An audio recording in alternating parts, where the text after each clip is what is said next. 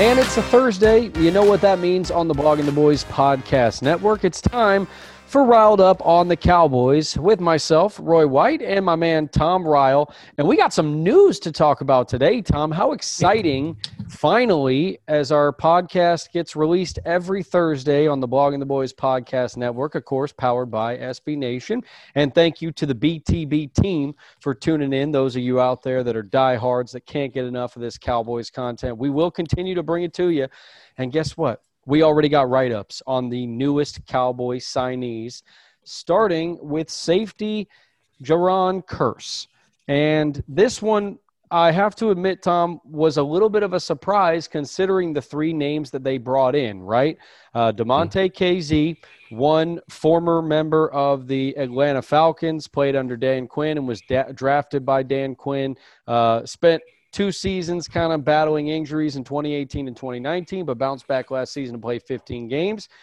He was one of the names that was getting a lot of publicity. In addition to that, the Cowboys also hosted safety Malik Hooker, formerly of the Indianapolis Colts, who made a little bit of a stir on Twitter when he just tweeted out a couple of smiling emojis. And I think what he found in doing that was the power of Cowboys Nation on social media.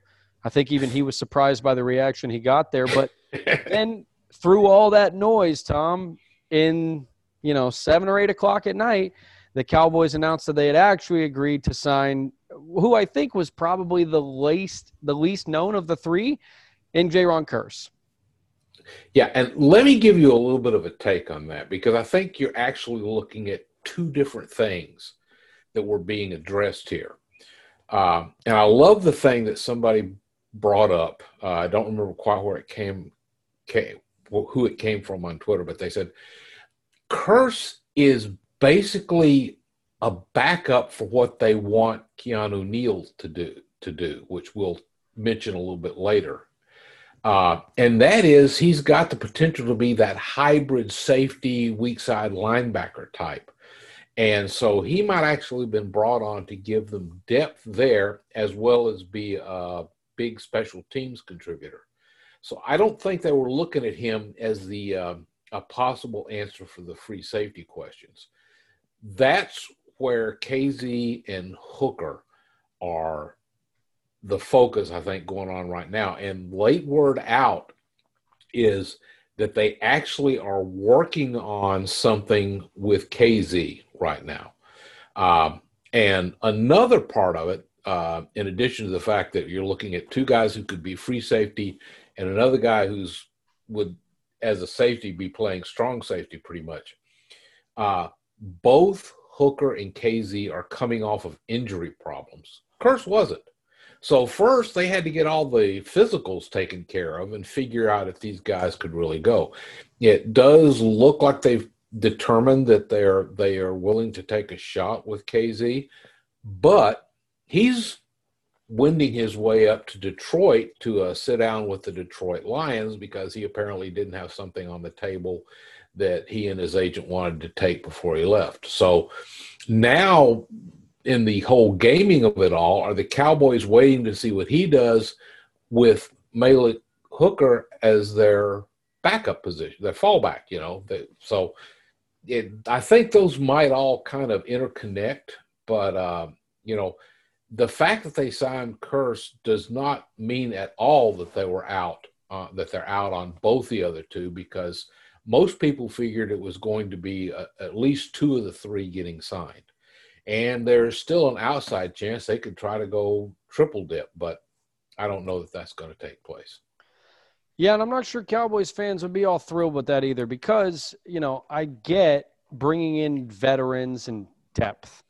That's what these players seem to be addressing. But we've played this game before when it comes to the Cowboys and it comes to their reliance on players on minimal one-year deals who they expect to make an impact, and some of them don't even make it out of camp.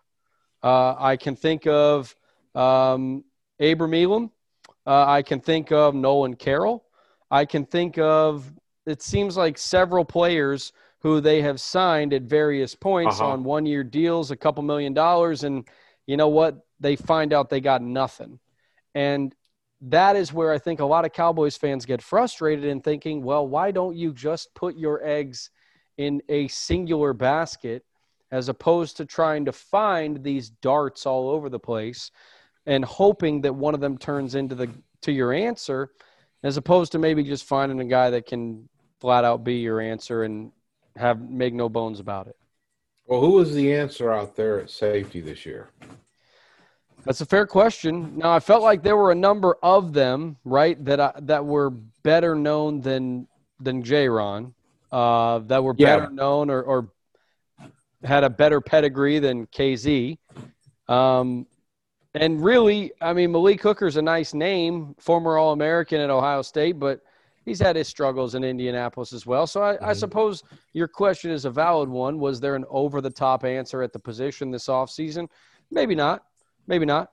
But hopefully in trying to fill out that position completely, I almost hope they don't do that in free agency entirely and leave room, leave space for an impact player to be gotten potentially in the draft. Yeah. And I will say that last year, I think they really went too far in the veteran thing and the fact that they got, they signed Ha Ha Clinton Dix, who never even made it out of camp. He was over the hill, the hill. Don Terry Poe, way over the hill, and they cut him halfway Griffin through the season. Over the hill. We never found out with Gerald McCoy, but he was in his 30s. At least these guys they're looking at on their like second contract type stuff for the most part. We're talking guys that are more 20s that hopefully have a little more tread left on the tire. Mm-hmm. So. Maybe they've gotten a little wiser in how they're approaching it, but, it remains to be seen. I'm mildly encouraged that the people they're going at look like they would at least fit in. And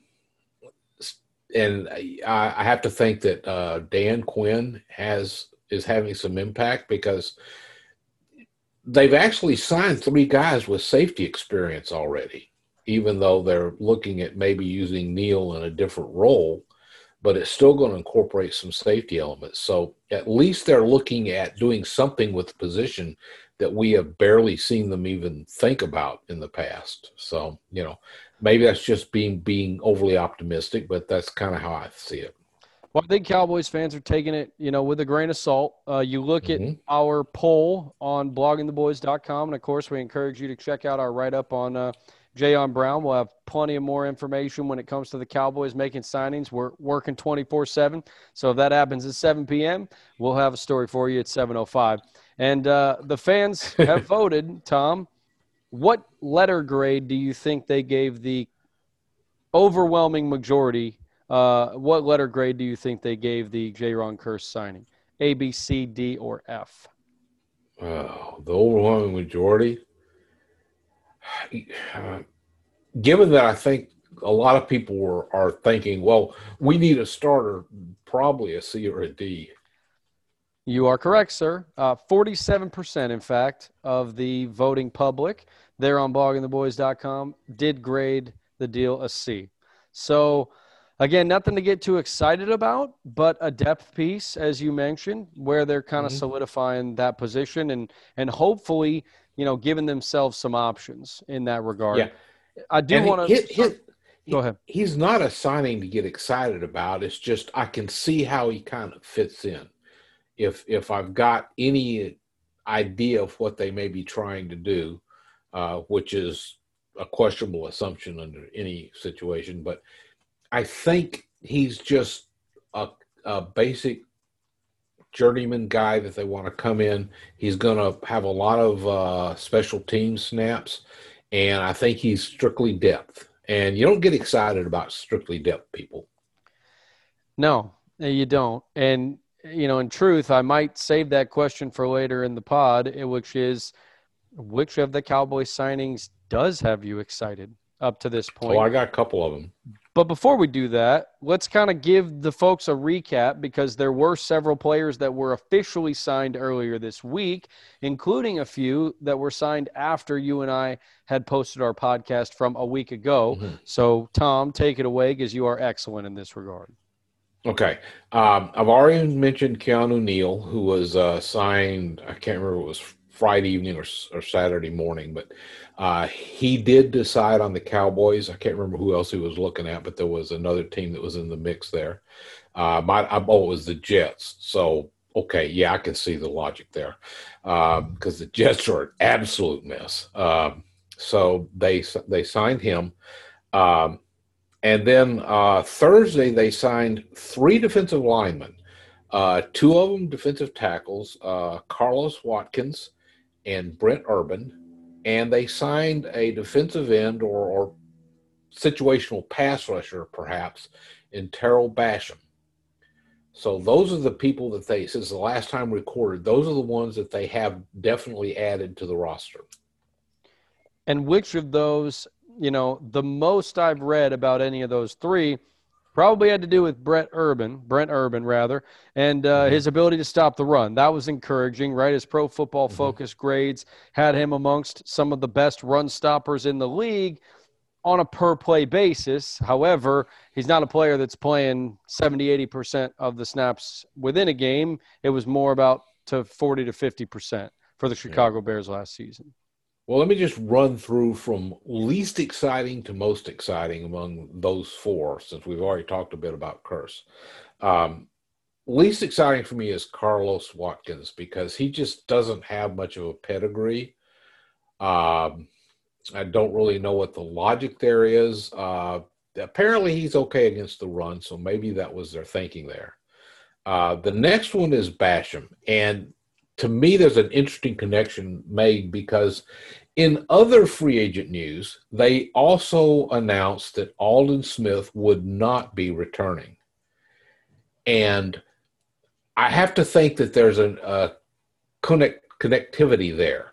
Aldon Smith came in and was the starter while Randy Gregory was getting back in, because he had to take 6 weeks before he could rejoin the team after his reinstatement. And then by the end of the season, he had moved ahead of Aldon Smith at right defensive end. And Aldon Smith's play was kind of also seen as declining a bit as the season went along. So now that you've got your starter in place in Gregory, you need someone to be a rotation with him, to come in and give him relief, someone who's going to play more like 35, 40% of the snaps while Gregory takes the balance. And apparently the thinking is that Basham is going to be that backup at right defensive end. That makes a little more sense. I believe Smith last year had 5 sacks. Basham had 3.5. So we're not talking outstanding numbers. We're just talking a bit of contribution, but if you're looking at someone who's just going to be your backup, come in to make sure you've got fresh legs coming off of that side at the quarterback, then yeah, he's an okay signing to me. The next one that I'm excited about is Brent Urban, because he is a really good run stopper. And so many of the problems the Cowboys had last year were tied into not being able to stop the running game. And a good chunk of that was that the defensive tackles weren't keeping the offensive linemen off of the linebackers. And our great guy, John Owning, who does film review for the Dallas Morning News, has some great clips of just how good Urban is at tying up offensive linemen and stacking them up and then helping stop the run.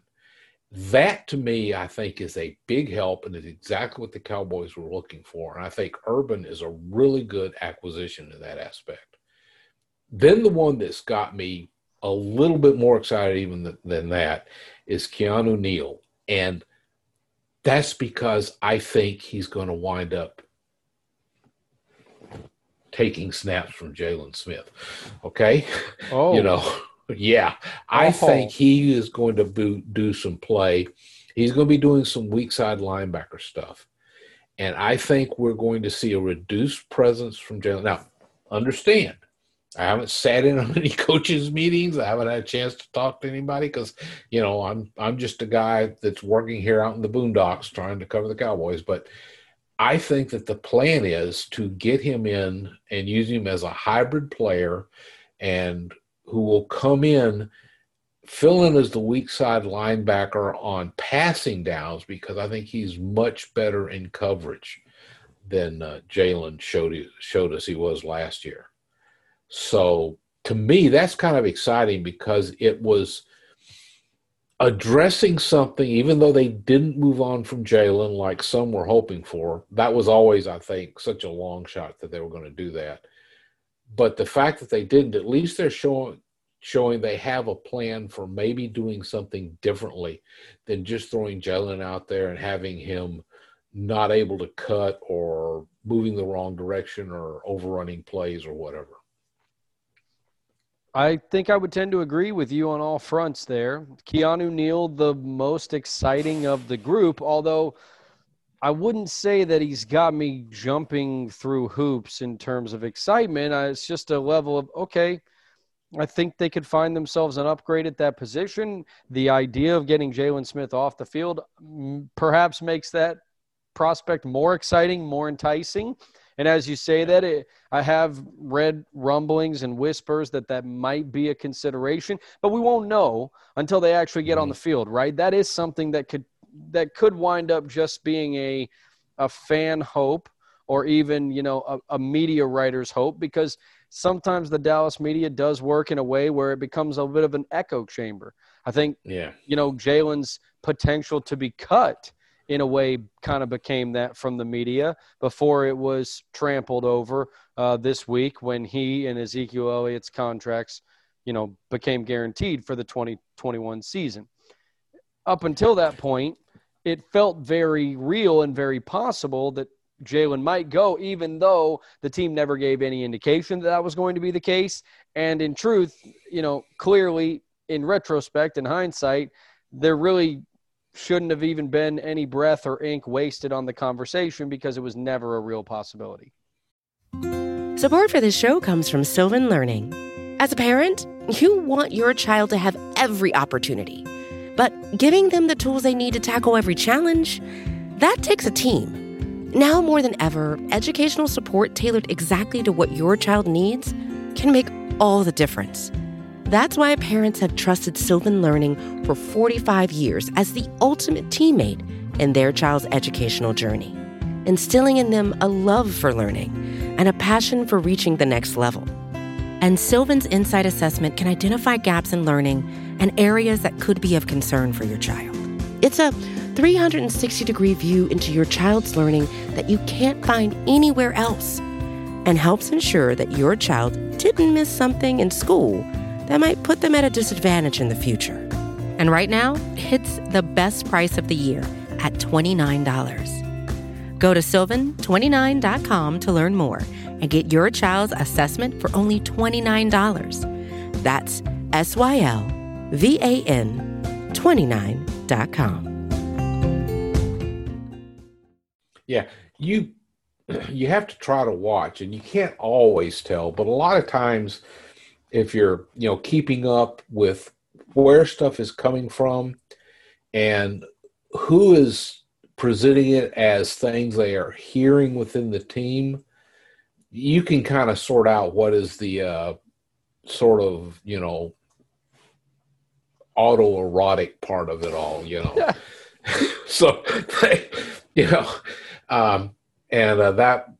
So that's where this whole thing about will linebacker safety hybrid combo, which Neal is looked at as being that kind of a player, and that I think they're also, someone hinted that Kearse is actually going to be a backup for that, so that if Neal does get hurt, they don't have to abandon the concept. They've got somebody that can step right in and do the same thing. That stuff seems to be coming from knowledgeable people inside the star, not just guys sitting around the bar after they get off work and trading wild ideas. And that's one reason why I really hope that the NFL gets its way and not the NFLPA on one thing, and that's having a full offseason, having OTAs and minicamp, because we'll actually get, we may actually get some hints out of that. Now, under Mike McCarthy, the Cowboys seem to be even more focused on secrecy about things than they have been. And, you know, in the old days, the Cowboys were one of the most open teams about letting people see what was going on in practice and everything. And they've recently been kind of cracking down on that. McCarthy came in and really started putting lids on stuff. He doesn't want to let anything get out, but hopefully there will be enough people that are able to go to the parts that are open to the media, as limited as they may be, that we'll get some word of it before June comes around, or the end of what would be the mini camp would be the end of all the activities. And I'm really hoping we get some clues as to just what's happening and what seems to be coming together, and maybe what seems to look a little rocky. So we'll be able to talk about that for several weeks before they show up at Oxnard. Hey, nothing like getting excited about preseason. And I have to say, you know, having missed it a season ago, we would kind of welcome some underwear Olympics in that regard, even if it's just running through walkthroughs as they did several seasons ago when we used to go back out and visit them in Oxnard. I hear they'll be doing that again this season, so that will be fun. This is Riled Up on the Blogging the Boys Podcast Network. Tom Ryle, myself, Roy White, and coming up after the break, we got a new Cowboy in the division. We got a new quarterback in the division. Guys, we got to take a look at where he ranks amongst the quarterbacks not named Dak. And unfortunately, I've got some bad news, Cowboys fans. CeeDee Lamb 2.0, it ain't happening this year, and I'll tell you why after the break. Welcome back. Riled Up on the Cowboys. Tom Ryle, myself, Roy White, on a Thursday on the Blogging the Boys Podcast Network, powered by our friends at SB Nation. And we got a new quarterback in the NFC East, Tom. One many are familiar with. He's been around for quite a bit, and I think he provides some veteran leadership in a quarterback room that seemed to be devoid of it, led by Carson Wentz and Jaylen Hurts a season ago. Well, now – Super Bowl-winning Joe Flacco joins the quarterback room in Philadelphia, in my opinion, solidifying the idea that Jaylen Hurts will be QB1 to start the season. But I wanted to ask you, how would you rank the potential Cowboys quarterbacks in the NFC East, Cowboys quarterback opponents in the NFC East, so essentially ranking the quarterbacks not named Dak? Because I think we would all agree the Cowboys – lead the way by a long margin at that position. But who's second on the list? Who's third on the list? Who would you start with? That's a hard question, to be honest. Second on the list, I would probably have to lean towards Jaylen Hurts. And that's just because in the NFC East, we got Daniel Jones, right? Former first-round draft pick. We've got Ryan Fitzpatrick on his 18th team in the NFL. Every game this season for Ryan Fitzpatrick is going to be a revenge game because he's played for all the teams he's going to go up against. And then we got Joe Flacco, a former Super Bowl winner. And of all those players, you're picking Jaylen Hurts. Yeah, because he hasn't shown an ability to lose the ball at the phenomenal rate that Jones has. I mean, you know, Daniel Jones may develop into a really good quarterback, but boy, he's just been a turnover machine. And I don't know exactly what's going to happen.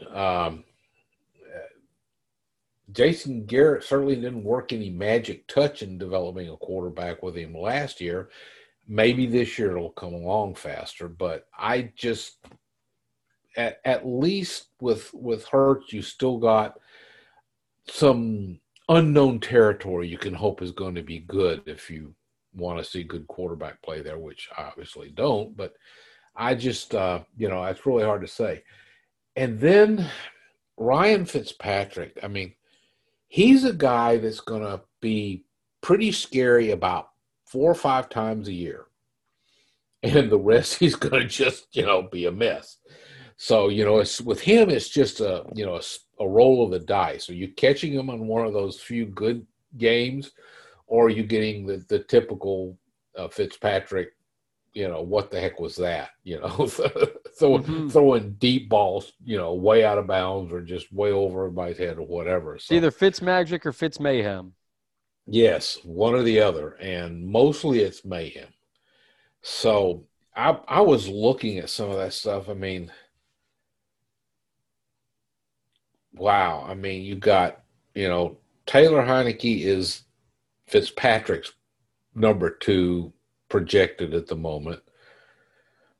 Was Joe Flacco he actually in that conversation at all, or are we done with Joe Flacco as a competent starter in the NFL? Are you seriously asking that? Are you serious? Yes, I'm not done serious with Joe Flacco. But I want to hear you say it. I totally agree with you. Joe Flacco, done. You can put him out to pasture. He's got nothing left. Not in today's game. He's too much of a statue back there. A tall one at that, but he's too much of a statue. He's too immobile.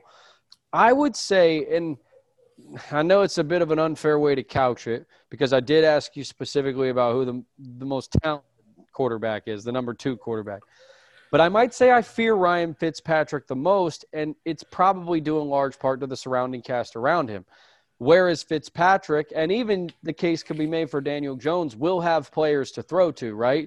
The signing of Kenny Galladay comes to mind. Evan Ingram's going to be available and back. Saquon Barkley's going to be rounding things out there in New York. They've got Darius Slayton on the outside. They still got a couple of wideouts that – they added John Ross, a speedster that could do something. And for Washington, people kind of forget that Logan Thomas had a pretty spectacular year as a tight end last season without a lot of help.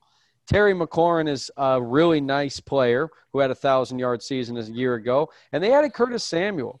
So I know it's unfair to say it, because I asked you specifically about the next best quarterback. But I think I fear Fitz Magic or Fitz Mayhem the most because of what he could potentially do with the supporting cast around him.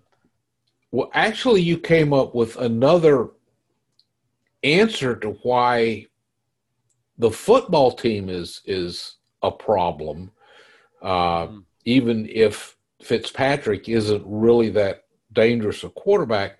And that's that they may be looking to build on the old Baltimore Ravens Joe Flacco mode, where they just, go out and like wire a shot caller to Fitzpatrick so he doesn't make too many bad plays and zap him so he gets away from that.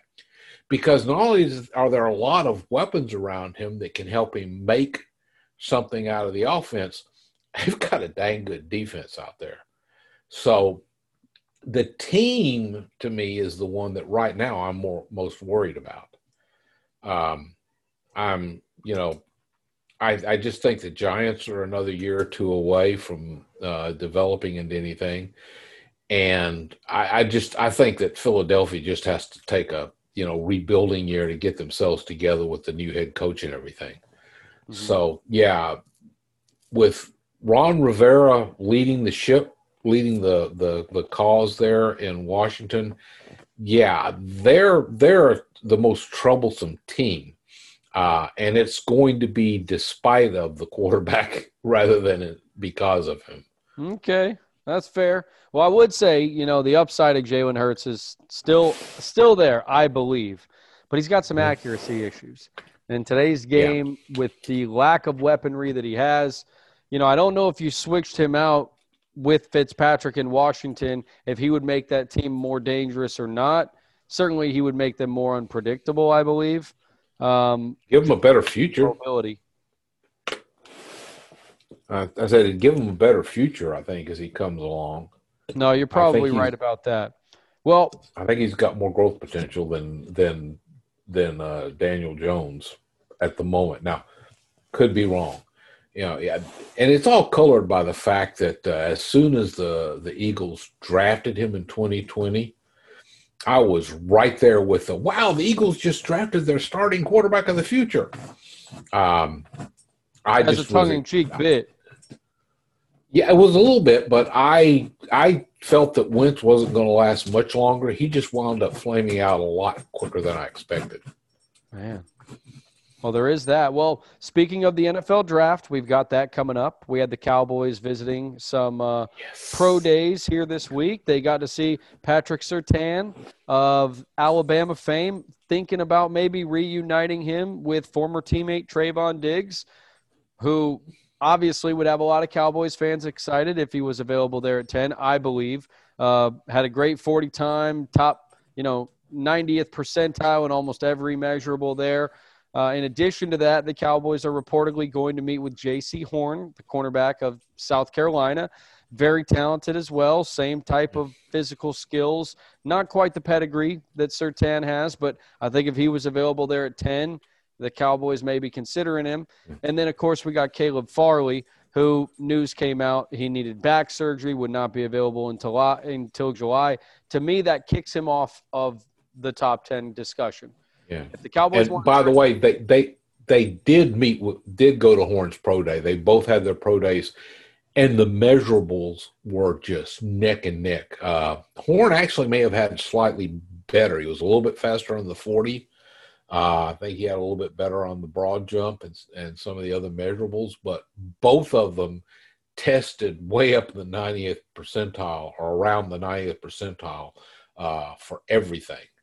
So yeah, I think that they're going to be a case possibly of what they call their names are going to be touching on the Dallas draft board. Mm-hmm. So if one of them goes, I don't think they'd mind if the other one wound up being who they saw as their best player.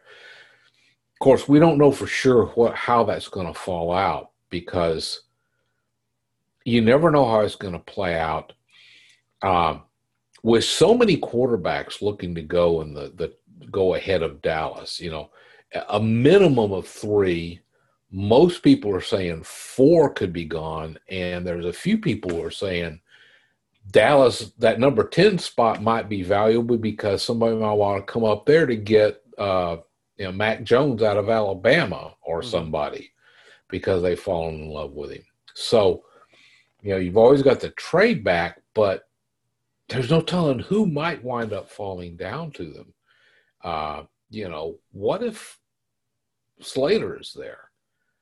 The Rashawn Slater played tackle who, I love the idea of drafting him, making him your starting left guard, which would be a demotion for Connor Williams, but a great depth at the position now. Yeah, and you have Slater there who's going to be your left tackle in waiting while he's playing left guard. And provides you some stability immediately, right? I mean, he may not be in waiting based on Tyron Smith's injury history. He's guaranteed to play their 3 games at least based on the last 5 seasons in which Tyron Smith – failed to play more than 13 games in a single year. So yeah. I would be okay with Slater as well. One thing, though, I do want to shake Cowboys fans on just a little bit, right? And I want to get excited about it, too. I understand it. He is a generational talent, offensive weapon unlike anybody we've ever seen come through here in a while. But if you're hanging your hat on the idea that Kyle Pitts is going to be there in 2021 at number 10 – like CeeDee Lamb was there at 17 a year ago, I think you can forget about that pipe dream. Unless 6 teams in front of them are all dumb enough to think there's a better offensive player out there who's not a quarterback than Kyle Pitts, who not only grades out amongst the best wide receivers in the class, but also has the ability to block exceptionally well, I would say I will take your wagers 10 times out of 10.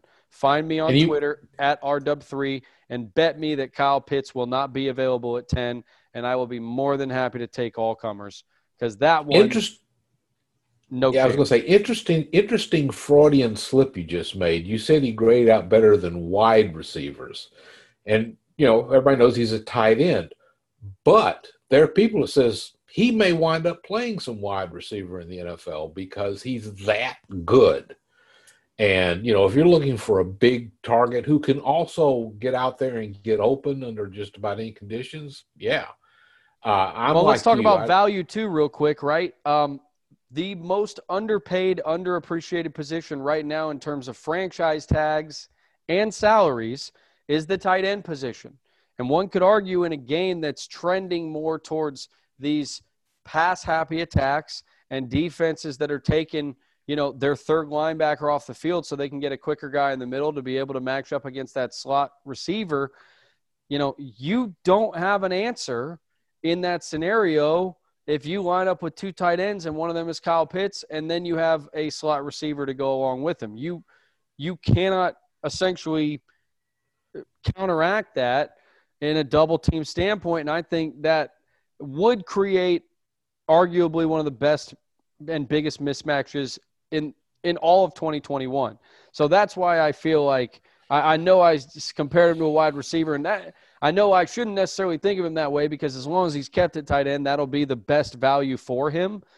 But there's just no way in my mind that six teams or potentially, you know, three or four teams that maybe consider an offensive player that's not a quarterback, there's no way that they wouldn't be considering him as potentially their best bet. And really, the Eagles being one of them. Yeah, I was going to say, we might wind up getting to see that twice a year, how it works out too, which is not something I'm fond of the idea, but if you look at how the draft could shake out, that's a very logical landing place for him.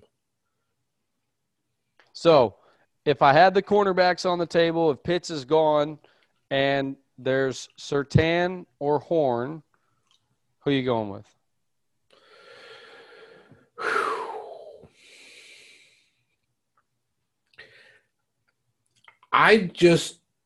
Everything I've heard about Surtain is that he is just so smooth and does such a great job covering people.